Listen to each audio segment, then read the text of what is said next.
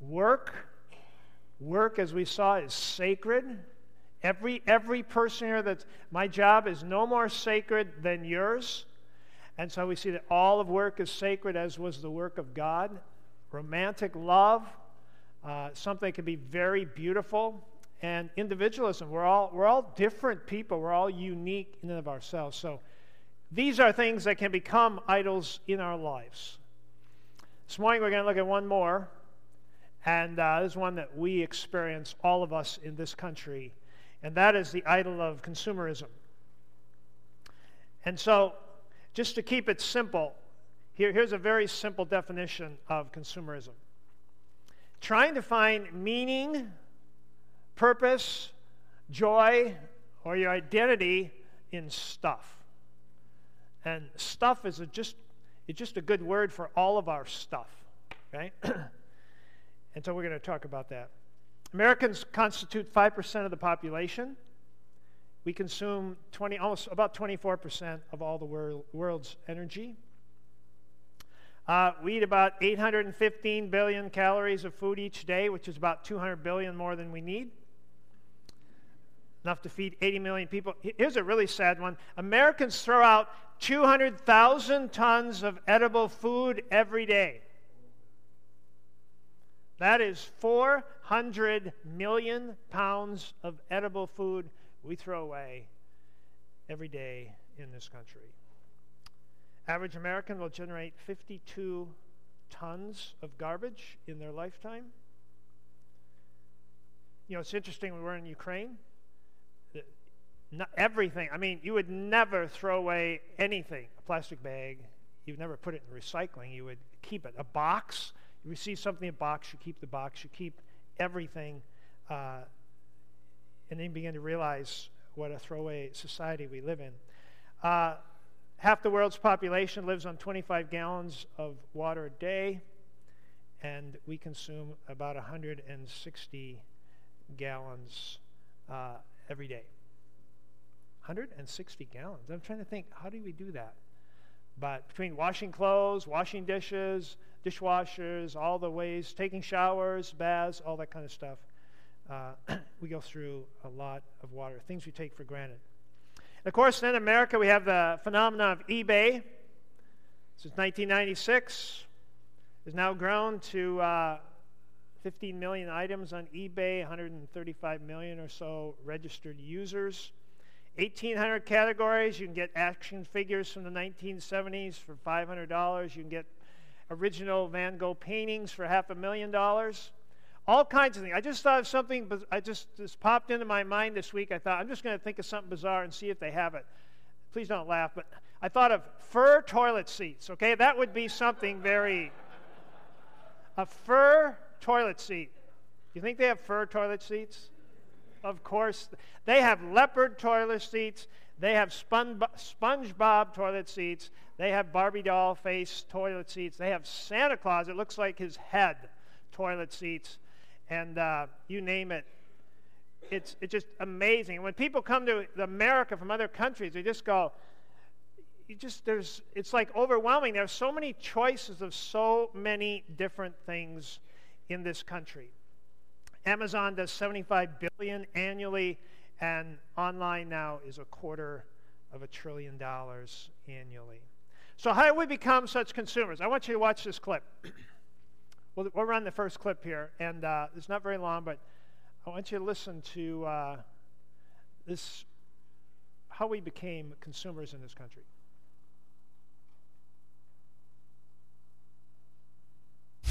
The average U.S. person now consumes twice as much as they did 50 years ago. Ask your grandma. In her day, stewardship and resourcefulness and thrift were valued. So, how did this happen? Shortly after World War II, these guys were figuring out how to ramp up the economy.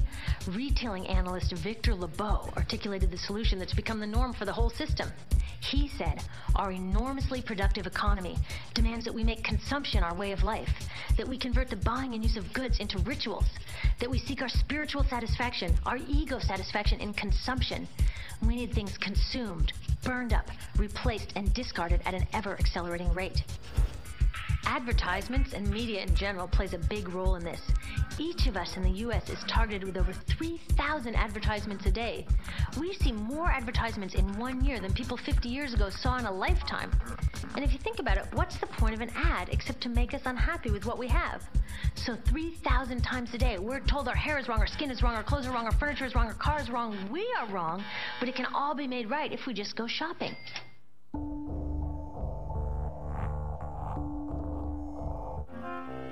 We're in this ridiculous situation where we go to work, maybe two jobs even, and we come home and we're exhausted. So we plop down on our new couch and watch TV, and the commercials tell us you suck. So you got to go to the mall to buy something to feel better, and then you got to go to work more to pay for the stuff you just bought. So you come home and you're more tired. So you sit down and you watch more TV, and it tells you to go to the mall again. And we're on this crazy work, watch, spend treadmill, and we could just stop.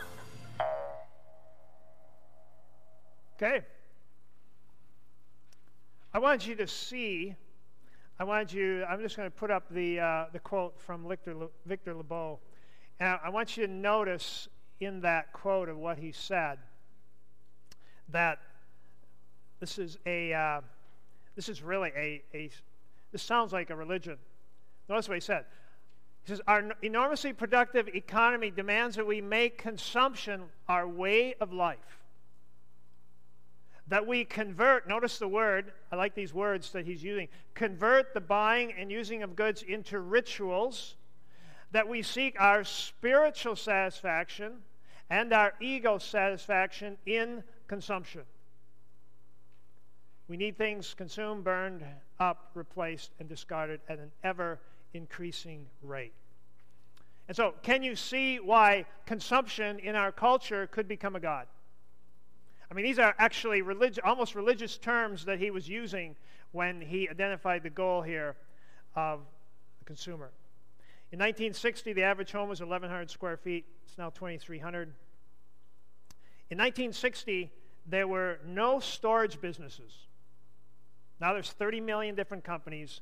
They do 12 billion a year, uh, just because we don't have enough room to store all of our stuff. so what drives consumption? Discontent is what drives consumption. Now, Paul says in a number of places, he says, I, I have learned. Paul said, I've been when I've had plenty and I've been in want, but I've learned to be content in whatever situation I'm in. And to be content means that if it means that you don't want more than, than what you have, that you're content with the situation that you are in. Consumerism is built on making us discontent. Yes, there are things that we need, but there's all the rest of those things that are out there. Here's a quote If you are happy with your life, if you enjoy time with your kids, playing and talking, if you enjoy nature, sunset, sunrise, enjoy chilling out on the front steps, fulfilling you have a fulfilling marriage and a positive sense about who you are, if you like praying and some solitude as well as good conversation, you have no need to compete or impress others, enjoy living simply, you haven't spent a dime. And it adds, you are an economic liability. If you pay off your credit card every month, you know what they call you? In the credit card industry, you are a deadbeat.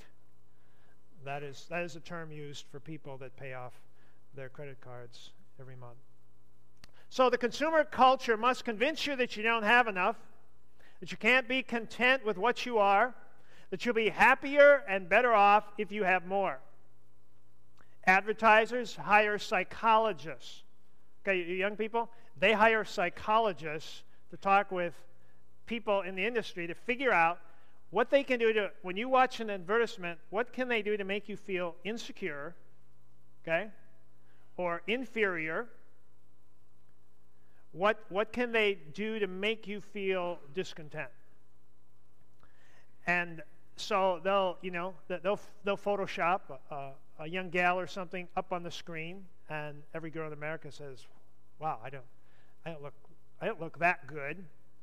And what does that create? That creates insecurity. So if you buy whatever it is, you can deal with that insecurity. That, that is the goal, the very subtle goal of advertisers is to create this discontent. Well, there was a guy by the name of Solomon who had a lot of ability to pursue whatever he wanted. And in Ecclesiastes, and, and I'd like to just read this this morning Ecclesiastes 2 1 through 11. There were three things he pursued. I'm just going to read one of them, but I'd like you to listen to what he said. He said, I thought in my heart, Come now, I'll test you with pleasure to find out what is good. But that also proved to be meaningless. I tried cheering myself with wine and embracing folly, my mind still guiding me with wisdom. I wanted to see what was worthwhile for men to do under the heaven with, a few, with the few days of their lives. So I undertook great projects. I built houses for myself. I planted vineyards. I made gardens and parks and planted all kinds of trees. I made reservoirs to water groves of, of flourishing trees. I bought male and female slaves and had other slaves who were born in my house. I owned more herds, more flocks than anyone in Jerusalem before me. I amassed silver and gold for myself and the treasure of kings and provinces. I acquired men and women singers and a harem as well. The delights of the heart of a man became greater by far than anyone in Jerusalem before me. In all this, my wisdom stayed with me. I denied nothing my eyes desired. I refused my heart no pleasure. My heart took delight in all my work, and this was the reward for all my labor. Yet when I surveyed all my hands had done and what I had toiled to achieve, everything was meaningless, a chasing after the wind. So here's a guy who said, I'm going to figure out what it feels like if you get everything you've ever wanted. And he got to the end and he said, it, it didn't do it. it. It did not satisfy my heart. And so we see that things do not satisfy. There's a guy that came from India, and uh, I was reading an article this week, and he, he walked into a restaurant. He was with uh, a friend of his, and a youth pastor walked in with, with a group of, of young people that just got back from a, a mission trip to a, a third world country. And after the, when they were talking, the, the, the kids talked about just how they were impacted by all of these poor people in this country. They just said they were, they were so poor. And after the youth pastor left, this guy from India asked his friend, he said, Why do they say that we're so poor? And the friend said, Well, the guy's name was from, from India was Ashish. He said, Ashish, you, you are poor compared to any of these kids. And he said, and I quote, he said, I'm sick of sympathy from Westerners who think we need more stuff. What does that have to do with happiness? And when those kids came back, they made this comment. They said, These people, they don't have anything, but they seem so happy. And, and we have bought the lie that if, if we don't have enough stuff, we're not going to be happy. Stuff has very little to do with happiness, very little to do with it at all. We have, however, another problem that we have to deal with, and, and, and that is consumerism in the church. Consumerism in the church. And uh,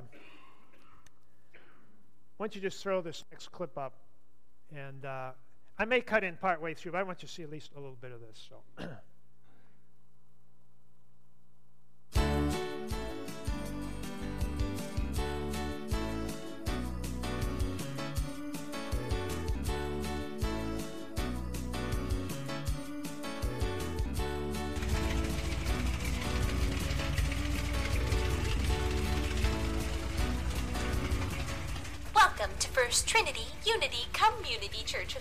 States. How can we feed you today? Hi, I'd like a 25 minute sermon and some upbeat worship music, please. Nothing too crazy, though. And I don't like to stand until the very end. Certainly. Please drive forward. Have a blessed day. No standing until the end, right? Of course not, sir. Here at FTU CCUSA, we get your order right the first time, every time, all the time, and on time until the end of time. Have a blessed day.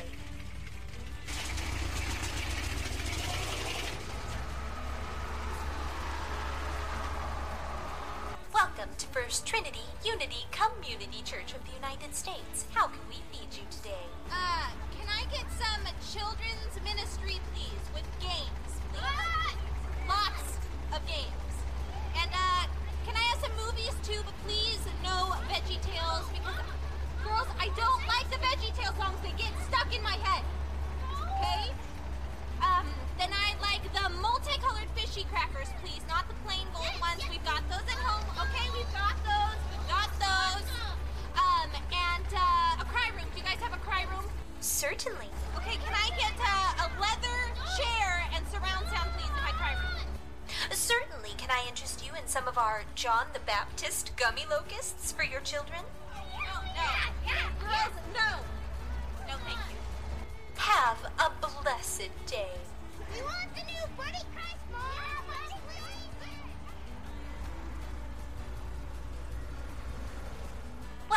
First Trinity Unity Community Church of the United States. How can we feed you today? I need a parking spot. I need it not too far. Keep it out of the sun. I want donuts. I want them fast and fresh. Okay? How about two clapping songs and uh, a small group that only asks the get to know you question? Certainly. Oh, and the greeters, I want them to smile, no handshakes. It's too close, too soon. Well, Certainly. Can I interest you in some everlasting Jesus jawbreakers to help share your faith today? They're everlasting, just like our lives with Jesus. No sharing of faith. Okay, Chris, that's probably. you get the point, right? People shop for churches like they shop Walmart, Sam's Club. We, we, we began to approach churches like, what, what does this have for me? Versus, how, how could I go and contribute? Where, where might there be a need in this church where I could go and, and be a part of what, what God is, is wanting to do? And, and when that mentality begins to take over, when the consumer mentality begins to get into the church and into the minds of us as people in the church, we began to think several things. Here's the first one. We began to think that, that God is actually here to serve us. That God is really about serving us. Like, I have a list of things that I need, and, and, and God is going to, to, to give them to me. We begin to value God in terms of whether He, he brings us the things that we're asking for. A few years ago, I did a study on humility, and I discovered something very interesting. It was a little different than I, I really thought it was, the, the core of humility. You know, I thought being humble meant, meant not being cocky, you know, not having to be right, not taking credit for things that you do. But I, I discovered from the book of Philippians that it said Jesus Christ humbled himself. And how did he do that? He became obedient, even to the point of death on the cross. And what I discovered was is that what humility is is when you come to God and you say this. You say, God, my life is about serving your purposes for my life. What, what purpose do you have for my life? And I'm willing, I'm willing to submit myself to whatever purpose you have for my life. So if that means you put me in a wheelchair at age 27, if that means I have to go through something very tragic in my life because you're working out some form of purpose in my life, whatever it is that you need to do to refine and reshape and remold me, God, I am, I am that biblically is what humility is. And so when we come to God or we, we have this mentality that we're here because we have things that we want to get, then we find ourselves in this thinking that God is really here to give us simply what we want. And you know, I have, being a pastor for 35 years, I've, I've had conver- many of these conversations where someone will sit down and say, you know, when I come to church, no one's friendly with me. And nobody seems to talk to me. And I don't think I can go here anymore because, I don't know, people just, I don't know. It's kind of like I'm invisible when I come here and I just don't feel cared about. That, that and, and we, we've all been there. And when you get yourself in that way of thinking, it's, it's whenever I, I hear that from someone, I know that it, it's not going to work. Because I can go around the church and say, you know, somebody doesn't feel like we're caring about them and we need to care about them. And I've discovered it never works.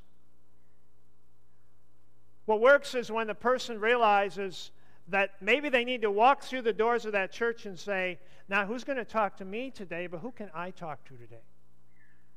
Who can I encourage today? Who can I minister to today? When I walk into Connection Cafe, who can I sit down by who's alone? And when, when we begin to abandon, you know, who's going to serve me, and we begin saying, how can I serve people? You know, it's amazing that pretty soon you got all kinds of friends. Pretty soon you got all kinds of people coming up to you. and so this is, a, it, it, it, puts us in the mentality, though, of, of, that others are here to serve me and, and takes us out of that frame of mind which says, I am here. How can God use me in the lives of other people this week, in my family, in my church, and, and in my world? Here's the second thing. The second thing that we began thinking is that God has failed us. You know, I told God what I wanted, He didn't come through. I mean, I've heard that many, many times that God has failed. When, when you come to God and you say, God, my life is here for your purposes, whatever that is, then whatever He allows is okay. Right? I mean, if you've said that genuinely, God, if, if you want me to, whatever it is, and it, it might be hard, God might allow something hard in your life, and He may use that in powerful ways. But when you, you come to God and you don't have an agenda for Him, then you often, uh, you rarely will, will sense that God has failed you because He doesn't fail you. God never fails you. We fail Him, but He never fails us. And then, thirdly, we see that some people abandon the faith. They actually abandon the faith because God didn't come through. I, I remember a young person who uh, I, he was in the, he was a brother of somebody in the youth group when I was first starting off.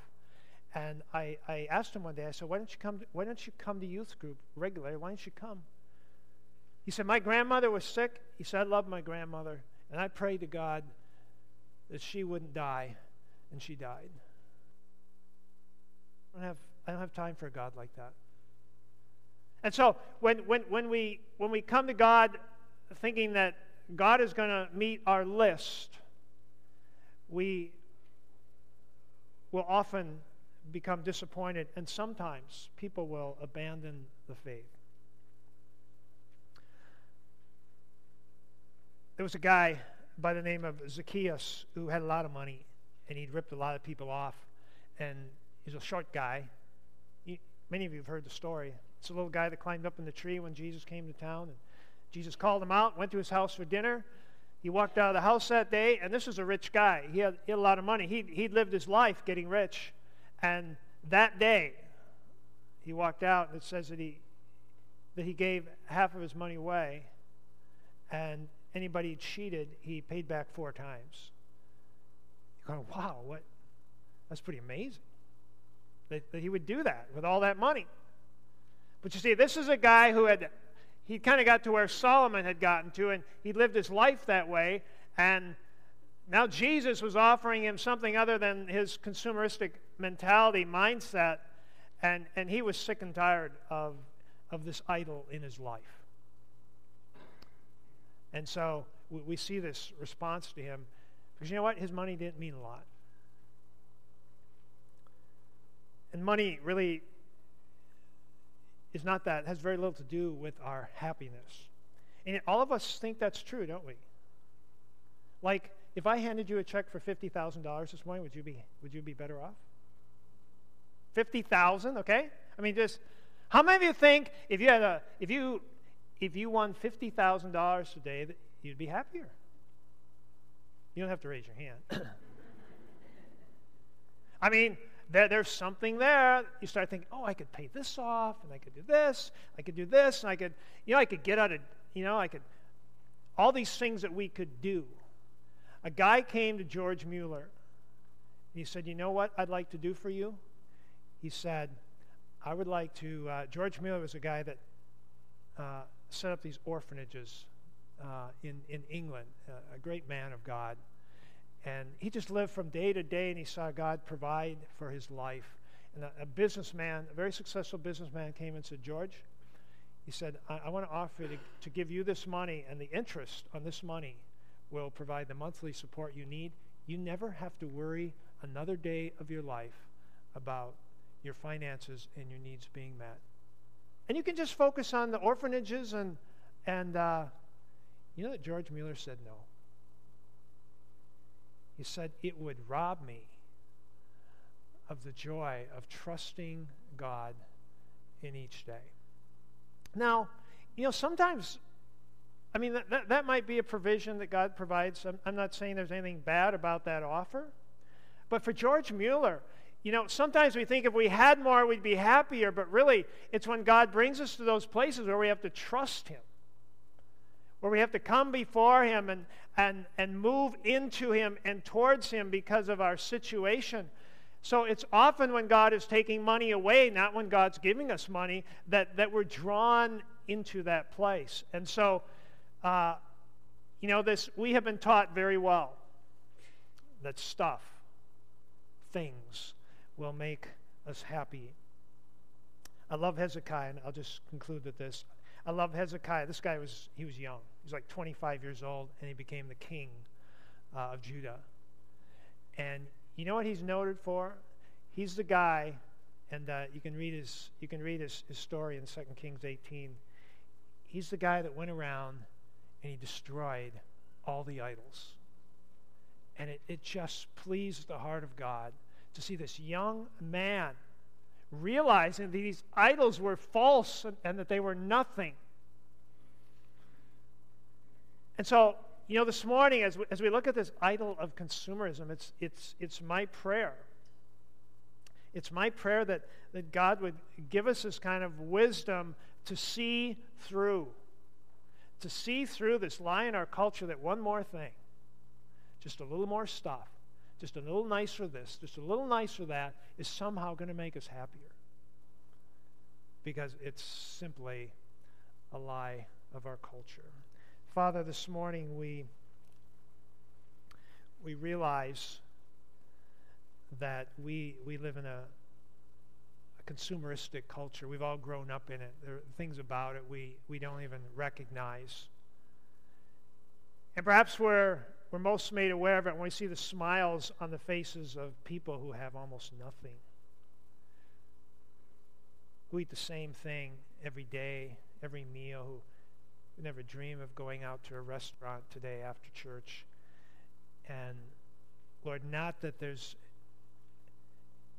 anything wrong with those things you've given to us. You tell us in your word that you bless us with all things uh, to enjoy. And so, but Father, somehow to think that to begin to pursue those kinds of things, to think that we'll be happier, more content, or we can feel better about ourselves, Lord, just Help us to see through that lie and, and help us to see that what really makes us happy are the things that draw us to you and uh, the things that connect us with you.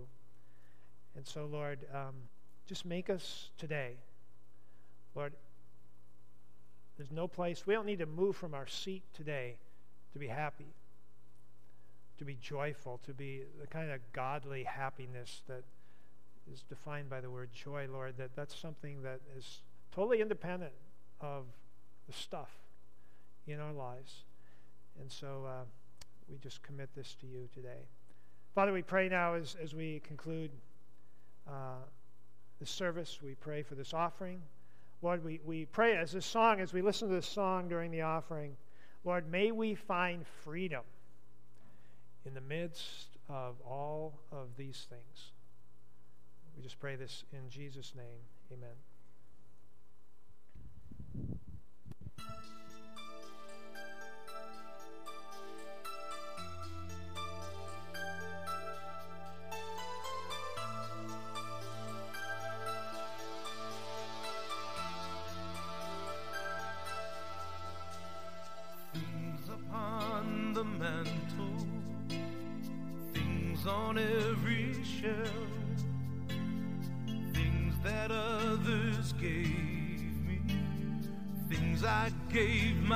myself things I've stored in boxes that don't mean much anymore. Old magazines and memories behind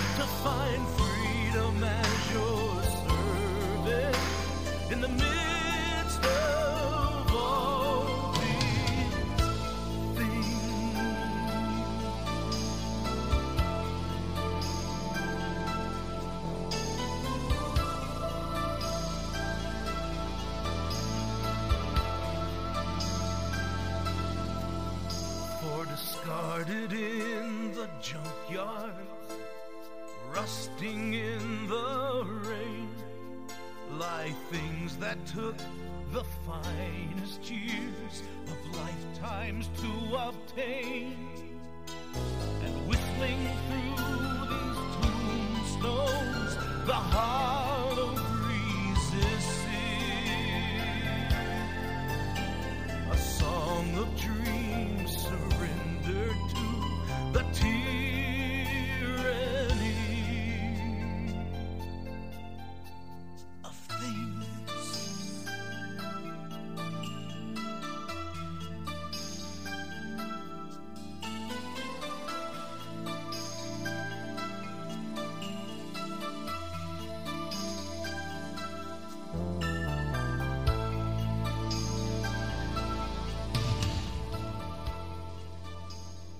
invite you to stand as we conclude.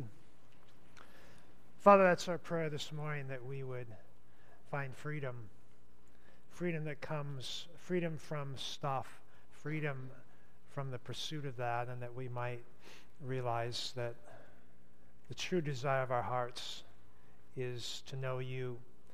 And uh, Lord, only as you are first, then can we enjoy the things that you bring into our lives. Father, we thank you. You have greatly blessed us. And Lord, we do not, uh, we are not ungrateful that we are people that have lived in a nation of great blessing. But Lord, the idolatry of those things uh, can also destroy us. And so, Father, might we uh, truly be people that find you first in our lives and the contentment that comes with that. We just pray this in Jesus' name. Amen. Invite you, Connection Cafe, right through the doors in the back.